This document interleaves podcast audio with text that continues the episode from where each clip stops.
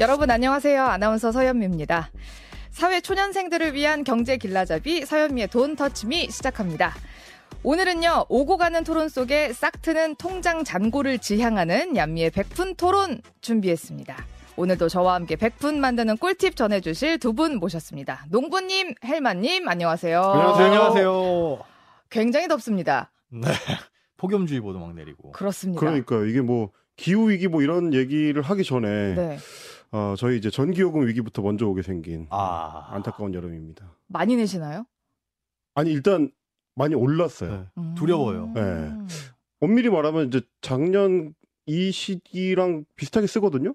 근데 음. 확실히 요금이 좀 많이 올랐더라고요. 그러면 우리 한 가지씩 이야기 한번 해봅시다. 음. 전기요금이 많이 나오지 않게끔 더위를 식힐 수 있는 나만의 방법. 없어요. 없어요. 어떻게? 뭐 저는 늘 말씀드렸다시피 어, 쓸 수 있으면 써야 된다. 어. 컨디션 관리가 결국은 네. 이제 열심히 일할 수 있는 원동력이기 음. 때문에 네. 아, 일을 해서 버는 게 낫지. 그렇구나. 예, 고통을 참는 것보다는 저는 그게 낫다는 알겠습니다. 돈은 모아야 하지만 음. 일단 쓸 건 써야 된다. 아니 왜냐면 이게 에어컨 좀 안 틀어봐야 뭐 그렇게 엄청 차이 나지 않아요. 우리 어르신들이 이런 얘기 하잖아요. 가만히 있으면 안 덥다. 가만히 있을 수가 없잖아요. 가만히 있으면 돈 못 법니다. 그래. 에어컨으로 전기요금 한 2만 원 정도 더 내시고 네. 열심히 일하는 쪽을 4만 원 선택하라. 벌자. 아 그렇죠. 알겠습니다. 환경은 다른 곳에서 우리가 좀 지키고. 알겠습니다. 뭐 이상한데. 자, 그럼 오늘 첫 주제 만나보겠습니다. 청년 땡땡 계좌. 음. 뭐가 좋은 거야? 요즘에 그 청년 도약 계좌 신청을 하고 있잖아요. 그쵸. 며칠 전 시작됐죠. 네, 제 주변 분들도 관심이 많더라고요. 음. 정말 못 믿으시겠지만 저도 대상자입니다. 못 어, 믿겠네요. 그래요? 네. 턱걸이로 걸렸습니다. 군대 다녀오셨어요? 아, 아, 갑자기 다, 다 낚았어가지고요. 아니, 원래 이제 군대 다녀오면 원래 네. 19세에서 34세 이하까지인데 아, 그, 기- 그 기간에 복무 아, 기간이 있으면 만에서 딱 걸렸구나 턱걸이로. 네, 만으로 걸렸어요. 아. 제가 아직 생일이 안 지나가지고. 아. 어머니 감사합니다. 신청하셨어요? 아직 안 했습니다. 오늘 어. 물어보고 하려고요. 아, 오. 좋은 건지 나쁜 이게 건지. 장단점이 있다고 하길래. 음. 아, 이게 좀 애매해요. 그러니까 네. 청년 도약 계좌 청년들한테 좀 목돈 마련해 주게끔 어, 음. 진짜 말 그대로 도약할 수 있게 정부에서 좀 보조금도 주는 이제 정책 상품이긴 한데 그래요. 음. 이게 무슨 제도인지 좀 알려주세요. 예, 뭐 최대 70만 원까지 저축을 하면 은행에서 상대적으로 아, 지금은 그렇게 크게 높은 금리는 아니지만 한 4.5% 정도 설명하다 회의적이야 이미. 네. 이게 아 조금 그래요. 어, 많이 좋아 보지도 않고 그러니까 이게 이제 한 달에 최대한 많이 넣으면 네. 70만 원까지 이제 적금을 넣을 수 있는 건데 그렇죠. 그동안 설계하는 과정에서는 계속 이제 정부에서 얘기해 왔던 게 어, 은행 일반 적금보다 이율이 좋고 음. 그리고 이제 정부에서 일종의 이제 매칭이라 그러잖아요. 어, 이만큼 넣으면 정부에서 그만큼 보조해주고 음. 요즘 이제 군에서도 이제 그런 식으로 하는 매칭 적금들이 많은데 비슷하게 이것도 열심히 넣으면 넣을수록 정부에서 추가로 이자를 더 쳐줘서 음. 나중에 되면 목돈을 크게 만들 수 있다. 음. 아 이게 지금 이제 셀링 포인트였거든요. 네. 어. 그래서 뭐 4,200만 원 정도를 저축을 하면 네. 5년 뒤에 5천만 원 네. 된다. 5년 뒤에. 5년 뒤에 5천. 아. 그러니까 처음에는 이게 네. 10년에 1억 이런 이런 통장을 만들겠다라고 공약에는 이렇게 나왔었잖아요. 네. 그러다가 이제 좀 단축되고 금액이 줄어들고 음. 네. 그리고 이것도 내용을 까보면은 최대 5천이고 네. 3년 고정에다가 고정금리 그러니까 한 6% 정도 많으면 받을 수 있거든요. 그러다가 이제 3년 초반 이후에는 3년은 고정금리로 예, 받고 나중에 4년 5년은 음. 어, 변동으로 바뀌는데 네. 그때 가서 변동 금리가 그럼 어떻게 계산될 거냐? 그럼 그때 당시에 시중 금리 플러스 지금 은행이 설정해 놓은 가상 금리 있거든요. 네. 그걸 붙여 가지고 한대는데 그러면은 뭐 사실 일반적인 적금 금리하고 크게 차이가 안 날 수도 있고 그때 가서 음. 그러면 최대 5천이라는 얘기는 5천을 못 받을 확률이 훨씬 크다는 얘기네요. 그럴 수 있죠. 그때 가서 시중 금리 기준 금리가 떨어져 있을 가능성도 높고 음. 그다음에 이게 글쎄요 그냥 뇌피셜인데 네. 하필이면 3년이에요 음. 고정의 기간이 잠깐만 아. 대통령 임기랑 같은 건가요? 사실 아 저기 농부님. 네. 아, 네. 뭐, 뭐, 그, 그게 뭐, 왜 그런지 네. 모르겠는데. 근데 사실 그게 다음 정부가 누- 어떻게 될지 모르겠지만 다음 정부에 부담이 될 수도 있으니. 아 그래서 뭐, 뭐 그럴 수도 있는 건데. 생각해주는 차원에서 아. 근데 그때 가서 이제 변수가 있을 수 있으니까 지금은 금리가 그래 뭐 그냥 일반적인 적금보다는 약간 높아 보이긴 하는데 음, 그럼 이걸 5년을 유지해 가지고 목돈을 만든다? 음. 사실 중간에 어떤 일이 생길지 모르는 거잖아요. 음. 5년이면 음.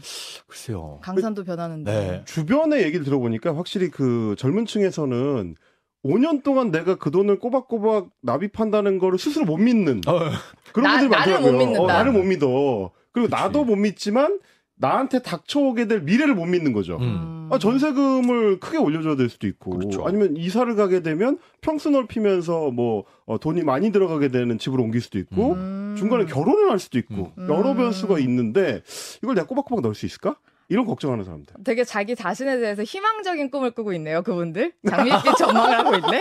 자기가 지금- 결혼도 할줄 어, 알고 지금 자기가 좋은 집으로? 갈 거라고 생각하네. 오, 왜. 이렇게 왜 이렇게 매워요? 여기서 여기서 하나 더 몇 개 나오면 네. 중간에 잘릴 수도 있잖아요. 직장에 잘리면 맞아요. 그러면 다 도루묵이 되니까. 아, 일단 이거 청년이기만 하면 다 가입할 수 있나요? 지금 보니까 이제 가입 요건의 핵심은 일단 나이입니다. 음. 우리 이제 얀미가 딱 걸려 있는 만 34세까지. 네. 아, 만 19세 이상의 성인이면 만 34세까지만 가입이 되고 가입 요건이 그 전에 나왔던 이제 청년 그 도우미 적금 네, 상품들. 네. 네, 그런 것들에 비하면 이 소득 기준이 조금 낮아지긴 했어요. 네, 아니, 낮아진 게 아니라 거죠. 높아진 거죠. 네. 그좀 여유 있어졌어요. 음. 그러니까 뭐 주변에 얘기 들어보면 대부분 지금 이제 기준으로 봤을 때는 뭐 어, 총 급여 6천만 원 이하 혹은 뭐 네. 7,500만 원 이하 이렇게 돼 있으니까 쏙 들어가요, 제가. 어, 그렇죠. 이거 넘어서는 폭 담기나요? 청년층 아, 네. 아, 그러니까 아, 턱 끝에 차는 게 아니고 네. 어, 키 위로 이렇게 잔뜩 올라온다. 네. 아, 그런 분들이 많은 것 같더라고. 음. 그러다 보니까 이제 가입 요건은 이전 것들에 비하면 좀 많이 완화를 시켜줬는데 음. 그럼 실제로 지금 같은 이 고금리 시대에 아, 적금 이자로 솔솔하냐 음. 여기에 대해서는 좀 논란이 있는 것 같아요. 그러니까요. 이게 뭐 어. 6% 하면은 한 2년 전만 하더라도 네. 코로나 아, 한창일 그런 때 게 어딨어. 야, 6%면 무조건 해야지 이거는 오. 그냥. 예. 시중 적금 뭐 2%대 그러니까요. 나왔던 얘기인데. 그리고 그런 얘기도 하더라고요. 그 우대 금리를 받으려고 하면 네. 각 은행마다 아. 거기에서 갖춰야 하는 조건들이 너무 많다. 맞아요. 그러니까 기본적으로 그 은행의 뭐 주거래 통장으로 그 은행을 써야 된다든가 네. 공과금 자동이체 뭐 신용카드. 뭐 그런 것들 네. 어쨌든 뭐 다 필요한 거긴 한데 음. 그 자기 은행이 아닌 곳에서 다른 곳에서 하려면 다 이제 또 옮겨야 되니까 음. 그런 부수거래 요건을 다 충족하면서까지 내가 이걸 해야 돼 하는 의문이 있고 음. 그러니까 그게 아예 확연하게 금리 차이가 나면은 음 그럼에도 불구하고 할 만한 이유가 있는데 음. 애매한 거죠. 한 1, 2% 포인트 더 받자고 이걸 해야 되나 싶은. 최대 6%까지 받을 수 있다고 했는데 네, 거기 플러스 정부 기여금 뭐 이런 거 나오죠. 그렇죠. 근데 음. 그 최대 6%를 받으려고 하잖아요. 그러면 한 달에 200만 원 정도 월급을 받는 사람이어야 한대요. 어, 네. 그러면 최대 70만 원을 넣었을 때 나중에 최대 5천만 원을 받을 수 있는데 그러면 200만 원 받으면서 한 달에 70만 원 넣는 사람이어야 되는데 거기에다가 신용카드도 40만 원씩 네, 써야 맞아요. 돼. 맞아요. 신용카드 사용해. 어, 그러면. 거의 이제 고정적으로 100만 원은 무조건 이제 빠져나가는 돈이 확정이 되어 있는 거예요. 네. 나머지 100만 원으로 어, 유동적인 삶을 살아야 된다. 100만 원도 안 돼요. 100만 그러면. 원안 되는 거예요. 그 거기에서 이제 월세 내고 뭐 이런 청년들이면 너무 빠듯하게 살아야 빠듯하죠. 되죠. 사실 아 이게 그 뭔가 모순이 있는 것 같아요. 그러니까 그 안에서. 이거를 계산을 잘 하셨나 싶어요. 음 물론 이제 부모님들의 재력도 뭐 보기도 하고 여유가 있는 사람들은 조금 기여금이나 이런 것에서 뭐 배- 배제하거나 가입을 어렵게 한다는 거는 있는데 어려운 층일수록 사실 더 이런 게 더 돌아가야 되잖아요. 그러니까요. 그런데 소득 기준으로 봤을 때 소득이 적은 청년들이 그러면 어려울 가능성이 높지만 오히려 어, 여유가 있는 사람일 수도 있거든요. 부모님은 조금 여유롭고 그쵸. 부모님께 지원을 받으면서 나는 좀 적은 임금으로 어, 아르바이트까지는 아니더라도 그와 비슷한 수준의 임금 받으면서 난 일할 수 있어라고 하면 이건 또 충족이 되는 거니까 물론 모든 걸 다 맞출 수는 없겠으나 음. 약간 아쉬움은 조금 남아 있어요. 저는 그 이런 청년 대상의 상품 만들 때 좀 아쉬운 게 물론 음. 뭐 금융 기업들 입장에서 봤을 때는 아니 우리가 뭐 이렇게까지 무리해 가지고 이자를 줘야 될 정도로 곤궁하진 않아요. 하지만 정부에서 하라고 하니까 어, 말안 들으면 아, 배트로 두들겨 팬다고 하니까 끌려 나오는 마음이 있으면 있죠. 근데 이게 사실 이런 상품들은 잘 만들어 두면 장기적으로는 고객을 오래 붙잡아두는 일종의 음. 미끼 상품이 될 수도 있거든요. 그렇죠. 그러니까 한 5년 잡아두고 나면 그 뒤에는 뭐 예를 들면 이제 다른 금융 상품들 잘 보면 뭐 IS 계좌라고 해가지고 네. 연금형 상품이랑 이제 연동될 수 있게 그러니까 5년 딱 채우고 나면 그 음. 뒤에는 추가로 이제 다른 상품이랑 연동했을 때뭐 어, 이자를 더 이제 보조를 많이 해준다든지 음. 아니면 이제 뭐 소득세 같은 데에서 은행이 좀 보조를 해준다든지 음. 이런 식으로 상품 설계하는 외국 은행들도 많더라고요. 네. 그러면 이제 처음에 5년은 우리가 좀 손해를 감수하더라도 이 고객을 이제 한 30년 붙잡아 두면서 음. 혹은 뭐 10년 이상 붙잡아 두면서 장기 고객으로 가져가겠다. 음, 음. 이런 마음을 가져줬으면 좋지 않을 가를 왠지 지금 말씀을 딱 들었는데 그 은행도 음. 예. 자신이 없는 것 같아요. 아 그렇지.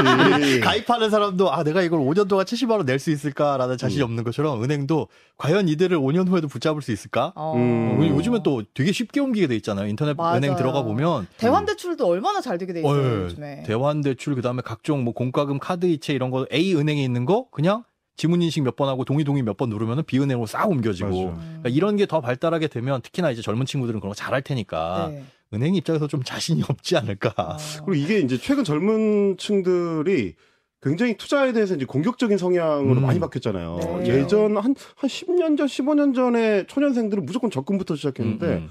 요즘은 딱히 그렇지도 않고. 아, 미국 이자가 주식부터요, 막 진짜. 낮으니까. 어. 그런 것들도 어느 정도 영향을 미치는 게 아닐까. 그 접근 상품에 대한 어떤 음. 기대치도 많이 낮아지고. 음. 그러면 이만큼 안 줄 거면 내가 굳이 뭐 적금해야 음. 되나? 이런 생각도 좀 많이 늘어나고 뭐 그런 것 같아요. 저희가 오늘 이 청년 땡땡 계좌에 대해서 알아봤는데 네. 파헤쳐 봤습니다. 이거 알짜배기 상품이 맞는지 아닌지 답을 한번 명쾌하게 들어보고 음. 청년이라면 무조건 들어라. 아니다. 음. 어떤 조언을 해주실 건지 들어보고 저희가 한번 넘어가 보도록 하겠습니다. 저라면 무조건은 아니고 음, 다른 적금 가입하려고 한다면 일단 이거 가입. 어. 왜냐면 중간에 깨면 정부 보조금이나 비과세 혜택은 못 받지만 그래도 은행에서 약속한 고금리 그거는 음. 3년 정도는 받을 수 있잖아요. 그러니까 음. 시중에 다른 적금하고 이금융권 적금하고 약간 약간 낮거나 비슷한 수준이긴 한데 어쨌든 70만 원까지 넣을 수 있는 한도가 있으니까 음. 다른 적금 하려고 했던 분은 이게 조건이 맞는다면 이거 하시고 네. 중간에 돈 필요하면 뭐 그렇게 크게 아쉬워하지 마시고 뭐 깰 수도 있, 는 거니까 그렇게 음, 가입하세요. 네. 헬마님은요?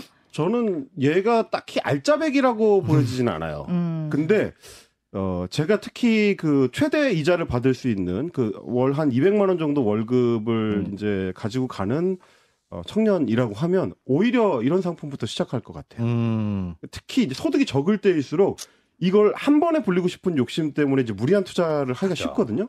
저도 이제 초년 때 이제 그런 경험을 많이 했었고. 근데 오히려 그럴 때는 보수적이지만 그래도 이자가 괜찮은 상품을 통해서 초기 목돈을 이 확장 짓는 거 이게 되게 음, 중요한 것 맞아, 같아요. 음. 5년 뒤에 그래도 한 4, 5천 정도를 만들 수 있는 거를 이제 확보를 해 놓으면 그 뒤에 본격적인 투자로 좀 전환했을 때도 음. 여유가 생기고 음. 그러기 위해서는 이제 초년 때 오히려 해볼 만한 상품이다. 음. 저는 그렇게 생각합니다.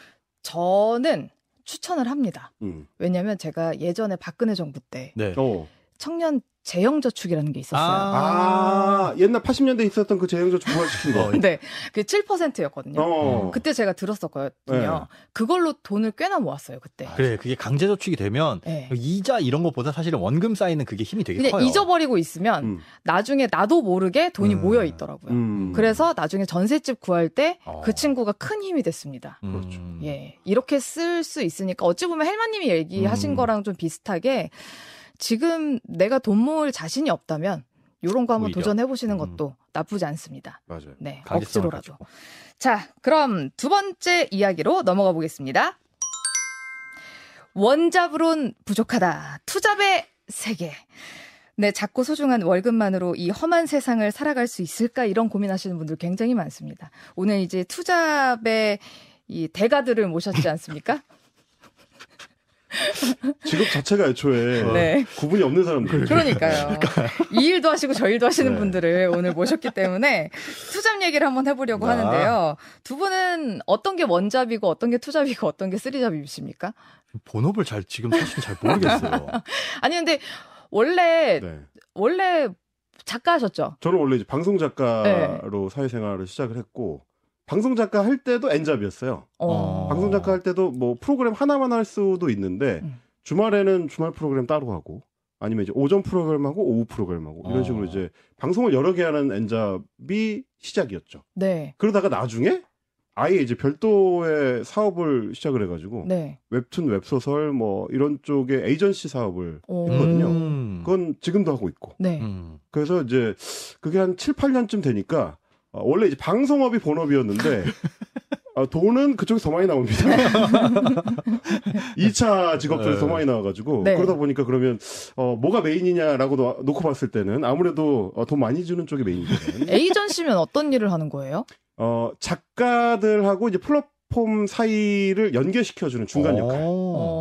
어. 어. 어. 어떻게 보면 이제 매니지먼트 오. 업 같은 거죠. 오. 그래서 이제 작품을 뭐 같이 기획하기도 하고 어. 뭐 작품의 어떤 필요한 기초 재료 같은 것들을 예, 수급해서 이제 주기도 하고 어. 예를 들면 이제 웹툰을 만든다고 하면 어, 그림 작가가 캐릭터를 그리지만 배경이라든지 소품 들어가는 것들은 요즘은 별도 제작을 하거든요. 네. 오, 뭐 그런 그래요? 것들을 이제 저희가 이제 제작해서 이제 넘겨준다든지. 와, 되게 신기한 어, 세계네요. 그러니까요. 네. 뭐 전혀 다른 산업이 있습니다. 와. 그러다 보니까 이런 엔잡에 대해서 저는 좀 장벽이 좀 낮아요. 오. 아. 그래서 젊은 분들도 가끔 그런 거 물어보거든요. 뭐 같이 하는 게 좋으냐 아니면 하나에 일단 집중하는 게 좋으냐. 음. 오. 할수 있으면 뭐 두 개 하는 게 좋다. 제가 갑자기 하고 싶다고 하면은 받아도 주시나요? 어, 뭐 그거 이제 저희도 갑자기 어, 시선을 피하시는 이유가 뭐죠? 저희도 이제 선별 작업이 게 있고 아무리 사람이 많이 어, 일손이. 필요해도 친해도 친해도. 어, 저희 이제 금융기업들처럼 저희도 그렇게 궁금하진 않거든요. 네. 네. 알겠습니다. 예. 자, 우리 음. 소장님은 네. 행복자산연구소 관리연구소인가요? 아, 뭐, 뭐 그런 게 있대요. 네. 진짜. 네. 거기랑 지금 제가 알기로는 옥수수였나요? 네. 옥수수 농업법인 농업법인 옥수수 하고 출시다, 예. 있지 않습니까? 그렇습니다. 네. 그런데 어떤 사실 게 아, 본업이죠? 그냥 텃밭이 아니고 농업법인이에요? 어, 예, 법인 농업법인. 저는 저는 텃밭 하시는 줄 알았어요, 진짜로. 텃밭이 좀 크답니다. 아, 그래요? 예. 아. 그렇다고 뭐 몇만 평 이런 규모 아니고요. 조그만데 어, 네. 농업법인이 좀 장기적인 플- 플랜을 가지고 하는 거라. 어. 근데 사실 지금 제가 하고 있는 일도 넌 직업이 뭐야라고 물으면 지금은 약간 머뭇머뭇 거려져요. 어. 왜냐면 라- 라디오 방송도 진행하시고. 예. 그러니 그게 지금 헬바님처럼 네. 돈이 제일 많이 들어오는 것이 내 주업이냐라고 한다면 어 저는 방송인입니다라고 해야 되는데 원래는 이게 코로나 때문에 바뀌었어요. 음. 이게 코로나 전에는 제 주업이 재무 상담. 그러니까 어, 돈에 재무상담. 걱정거리 뭐 근심 있는 분들 돈 받고 그 걱정 풀어드리고 네. 어. 그다음 뭐 강의 뭐 이런 게 주어였고 방송은 사실 사이드였는데 코로나 턱 터지고 상담을 못 하잖아요. 어. 그래서 일단 뭐 한 6개월 가겠어 해가지고 샷다 내리고 네. 뭐 강의도 그때 다 끊어졌죠. 네. 그래서 이제 뭐 방송 섭외 들어오는 거를 거절 안 하고 다 하다 보니까 시간이 이걸로 꽉 찼고 음. 뭐 그러다 보니 이렇게 돼버렸거든요. 네. 음, 그런데 그런 측면에서 봤을 때는 뭐 투잡이나 쓰리잡이나 이런 기회가 있으면 불가능하거나 내가 품이 너무 많이 들어가는 게 아니라면 저는 얼마든지 음. 도전하는 게 좋지 않을까라는 또 오. 개인적인 생각을 합니다. 그리고 저는 이제 왜 가능하면 도전해 보라고 하냐면 생각보다 자기가 생각하는 어떤 자기 재능이나 음. 자기 어떤 취향이나 이런 게 지금까지 해왔던 거랑 다를 수 있어요. 맞아요. 어. 근데 안 해보면 몰라요. 어. 해보니까 이쪽이 더 재밌다든지 해보니까 이 일을 내가 더 잘한다든지 맞아. 원래 하던 일보다 아니면 이쪽이 더 앞으로 비전이 있을 것 같다 이런 것들도 도전해보기 전에는 모르거든요. 음. 네. 그래서 저도 유튜브를 해보기 전까지만 하더라도 내가 유튜버를 할 거라고는 상상을 해본 적이 없었거든요. 아니 근데 우리 헬마우스님은 네. 유튜브도 하셨잖아요, 참. 그렇죠. 유튜브로도 많은 수익을 냈었었죠. 어, 수익을 많이 내지 못했지만 그 일 자체는 이제 일종의 공익적인 성격이었기 때문에 어. 그걸 계기로 해서 그 뒤에 다른 유튜브 채널을 만드는 데 있어서는 거리낌이 없어졌죠. 어. 그 지금도 이제 유튜브 채널을 별개로 한 두 개 정도 따로 운영하고 있고. 음. 오. 뭐 그런 것들이 결국은 도전해보고 맞으면 계속하고 맞아. 아니면 말고 이런 거 되게 중요한 것 같아요. 아, 지, 진짜 중요한 지적인데 도전해보고 아니면 말고인데 그거에 목숨 거시는 분들이 있어요. 아, 도전에. 어, 도전해. 도전해가지고 거기 예를 들어 유튜브 이렇게 만들면 거기에 엄청나게 공을 들여가지고 네. 처음부터 뭔가 잘할. 뭐 그게 비단 유튜브뿐만이 아니라 내 본업이 있고 주- 부업이 있는데 그 부업에다가 너무 많은 노력을 쏟아붓는 분들. 저 아. 그거 여쭤보려고 했거든요, 지금. 네. 왜냐면 사회 초년생이라면 일단 뭐 몇 년은 본업에 충실해라 이렇게 얘기하시는 분들도 있거든요. 음. 왜냐면 뭐 나도 다른 거 한번 해보고 싶어요라고 음. 얘기하는 차- 사회 초년생들도 있는데 음, 아니야 그건 좀 있다 해 일단 본업에 충실하고 음. 나중에 거기에 집중을 해 이렇게 조언하시는 분들도 있는가 하면 음. 아니면은 뭐 다른 다른 부업도 조금씩 열심히 해봐. 근데 한번 해볼 때 되게 열심히 해야 해. 혹은 아 그건 대충 해봐라고 하시는 분도 어. 있고 한데 아, 전 본업에 충실해야 된다는 의미가 모든 걸 다 쏟아붓고 나머지를 할 수 있는 여력이 없을 정도로 쏟아붓는 거는 저는 반대합니다. 그래요? 그러니까 내 주어진 일은 열심히 하는 게 맞죠. 맞는데 다른 시간, 잠자는 시간을 쪼개든 쉬는 시간을 쪼개든 뭐 그런 걸 쪼개가지고 부업에 하는 건 맞고 오로지 본업만 해라. 본업에 충실하라는 의미가 만약에 오로지 본업만 하고 2, 3년 정도는 여기에 매진해라라고 한다면 저는 개인적으로는 반대예요. 음. 왜냐하면 그런 도전을 할 수 있는 시기는 사실 이제 막 갓 태어났을 때 같거든요. 네. 왜냐하면 결혼하고 아이가 지면 사실 그런 거 도전하기도 쉽지가 않고. 어릴 때 해라. 네. 저는 어릴 때 오히려 그런 직업이라든가 이런 경험들은 네. 할수 있을 때 다양하게 내 몸이 쪼개지는 한이 있더라도 음. 어. 회사에서는 아. 야 쟤는 뭐 야간에 편의점 알바한다고 와가지고 맨날 졸기나 하고 이러면 안 되겠죠. 어, 어, 이러면 안 될 텐데 다른 건 쪼개서라도 하는 게 맞다. 어떤 다른 걸 쪼개야 되죠? 그러니까 쉬, 쉬는 거. 남들 놀 때 다 놀고, 어? 남들 쉴때다 쉬고. 아니, 갑자기, 엄마! 갑자기 꼰대다.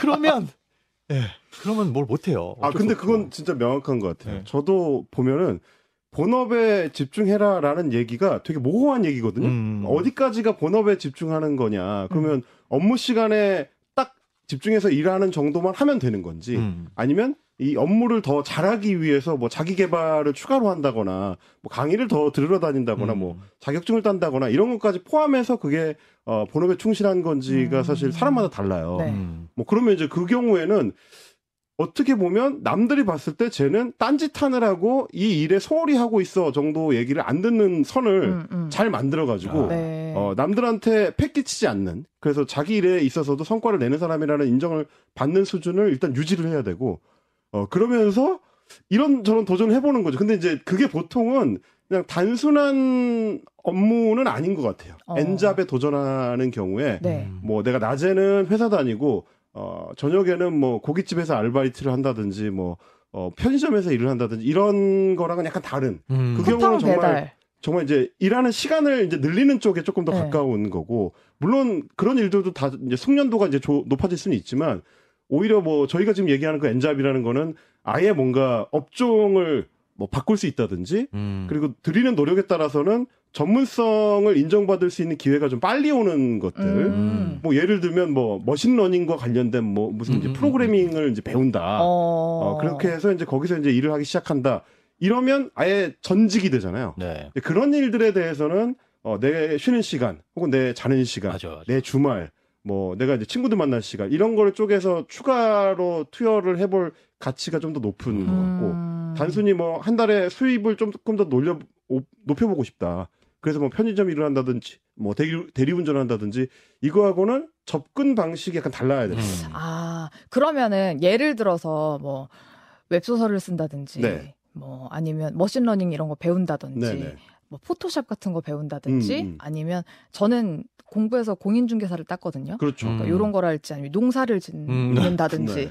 뭐 요런 거 해보는 거는 접근 방법이 아까 그 후자랑 비슷할까요? 그렇죠. 그렇죠. 그렇죠. 개인 시간을 쪼개서 한번 도전해 볼 만하다. 음. 음. 그게 다른 무언가로 더 진도가 나갈 수 있는 것들. 음. 물론 똑같이 어떤 시간당 임금을 받고 아르바이트를 하더라도 예를 들어 고깃집에서 아르바이트를 하는 거 그거 그냥 단순히 봤을 때는 어디선가에서 아르바이트 하는 거나 마찬가지지만 본인이 어 내가 주업으로 돈을 좀 모아가지고 고깃집 창업을 할 건데 그렇죠. 어 고깃집에 가서 어떻게 돌아가는 건지 이걸 아. 배워보고 싶어 하면 이거는 되게 음. 의미 그 있는 일 같은데 메커니즘을 배우고 싶다라고 네, 네. 하는 경우에는 근데 단순히 내 시간과 노력을 들여가지고 소득을 조금 올리는 거에서 그쳐버리면 음. 저는 이거는 그렇게 엔잡의 의미가 아, 음, 무슨 얘기인지 알겠다. 없다고 보여요. 오, 그러면 뭔가 신박한 two job 추천을 한 개씩만 좀 해주신다면. 신박한 투자요? 음. two job two job. 음.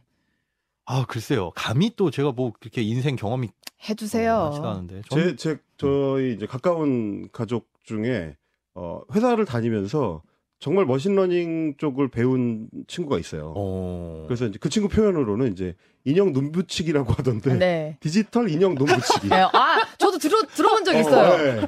이게 은근히 쏠쏠하대요. deep learning 이런 거. 이게 왜냐면 이게 아 그거. 어, 직업교육개발원에서 지원을 해주는 사업이기 때문에 일단 어. 배우는데 자기 돈이 안 들어요. 음. 그리고 거기서 수료를 해서 일단 자격증을 따고 나면 뭐 자격증이나 아니면 숙련도를 높이고 나면 알선도 해줘요 업체랑 음. 연결도 해줘 그렇게 해서 이제 초기에 능숙해질 수 있는 기회를 어떻게 보면 국가에서 보장을 해주거든요. 음. 그때 이제 집중적으로 공부를 해가지고 처음에는 인형 눈붙이기 수준의 아주 단순한 데이터를 분류해가지고 AI가 받아먹기 좋게 이제 쪼개는 업무 네. 이런 걸로 시작을 했는데 어미새 약간 씹어서 건네주기 약간 이런. 그렇죠. 이게 신호등이야. 네. 뭐 이게 자동차야. 이렇게 이제 분류해가지고 이게 부동산이고 이건 빌딩이야. 뭐 이렇게 이제 분류하는 작업을 처음에 시작했는데 지금은 그 이제 숙련도가 높아져가지고 네. 어, 프로그래밍을 하기 시작했어요. 오. 그러면서 이제 아예 어, 기존에 하던 그 격리나 뭐 이런 그 이쪽 이제 이 회계 쪽 업무를 음. 어, 빼고 아예 이쪽으로 바꿔보려고 지금 시도를 하고 있거든요. 아. 그러니까 이거는 하다가 보니까 자기가 더 재밌고 더 어, 잘할 수 있을 것 같은 재능을 찾아낸 경우기 어, 좋은, 때문에 좋은 케이스다. 또 저는 뭐 이- 이런 음. 것들이 의외로 많다. 그리고 오. 그각 지역 지역 어, 교육개발원 인재교육개발원 같은데 가면 되게 프로그램이 많아요. 어허.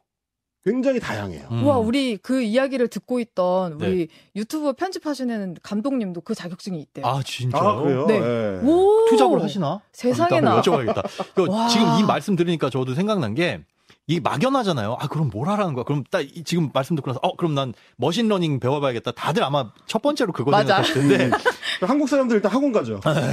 그 내일 배움 카드, 내일 배움 카드. 네, 아, 그거 좋죠. 저도 그거 예전에 신청해가지고, 네. 인테리어 배운 적 있거든요. 실내 인테리어. 그 우와. 이거 뭐 필름지 붙이는 거 하고 네. 목공 언젠간 써먹겠지라고 생각하고 그냥 배워봤는데 농사 질 때 써먹긴 했어요. 평상 만들고 아, 유용하네요.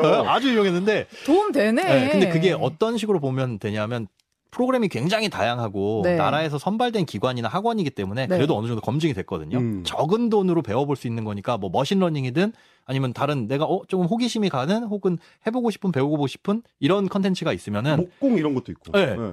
재밌어요. 어, 그거 한번 해보고 이게 내 재능하고 맞으면 거기서 찾을 수도 있거든요. 선생님들한테 막 칭찬받고. 이거 내일 배움 카드는 아무나 만들 수 있어요. 아 소득 기준이나 뭐 이런 것들이 있는데 음. 어, 웬만하면 만들 수 있습니다. 대기업 아니면 어, 근로자들은.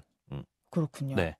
대기업이 아니면 대기업 같은 경우에 급여 수준이나 이런 것들이 일정 부분 이상 넘어가거나 그러면은 이제 못 만드실 수도 있어요. 어, 요거 만들면 뭐 목공이나 인테리어 이런 것도 배울 수 있다. 여러 가지 뭐 드론. 드론 자격증부터 시작해서 오. 별의별 거 다 있어요. 음. 오. 네. 이게 그래서 사실은 우리나라처럼 어느 정도 자리를 잡은 소위 선진국들에서는 어, 국민들한테 이런 기회 되게 많이 제공하거든요. 네. 근데 잘 몰라서 몰라서, 못 찾아 먹는 경우가 많아요. 여러분 이런 정보는 백분 토론을 들으셔야만 알 수가 지금 있습니다. 괜히 잘 듣고 계신 분들이 음. 한 소리 들었네요. 안 듣고 계신 음. 분들은 몰라 지금.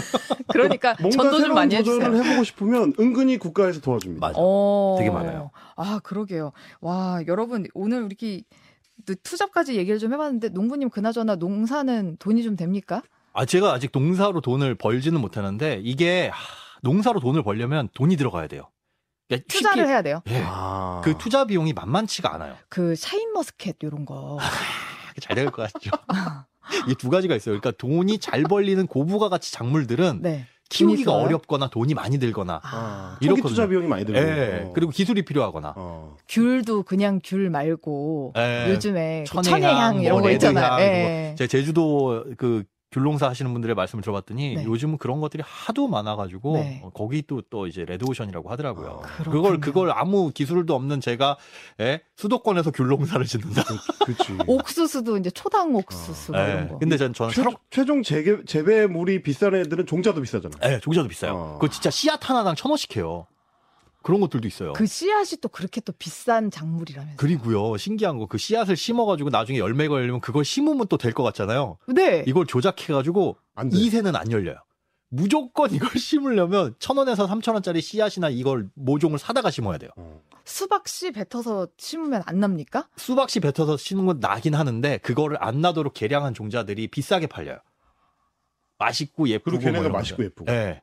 너무한다 진짜. 어, 그렇게 만들어 놔가지고 어쩔 수 없이 천 원짜리 갖다 심으면 이거 나중에 최소한 여기서 열리는 거 하나에 뭐 삼천 원, 오천 원 받아야 돈이 되는데 이게 시간도 오래 걸리고 그렇기 때문에 얘는 주잡으로 할 수도 있는 건 아니고 규모가 크지 않는 이상은 아, 그러면은- 농사는 주잡으로는 추천하지 않는다. 커야 돼요. 아, 규모가. 대규모로 해야 네. 된다. 그 그런데 씨- 씨를 개발하는 사람들은 농대 다니는 사람들인가요? 어, 아무래도 거기 나오셨겠죠. 농대 유전, 유전공학자들 뭐. 유전공학 이쪽도 괜찮네요. 이게 그 종자 시장이 규모가 굉장히 크더라고요. 아, 그 얘기도 나중에 한번 해봅시다. 예. 하여튼 뭐 재밌긴 합니다. 예. 도전 도전해 볼 만합니다. 네. 자, 백분 토론 지금까지 행복자산관리연구소 김현우 소장, 헬마우스 임경빈 작가와 함께 했습니다. 두 분 고맙습니다. 네, 감사합니다. 고맙습니다.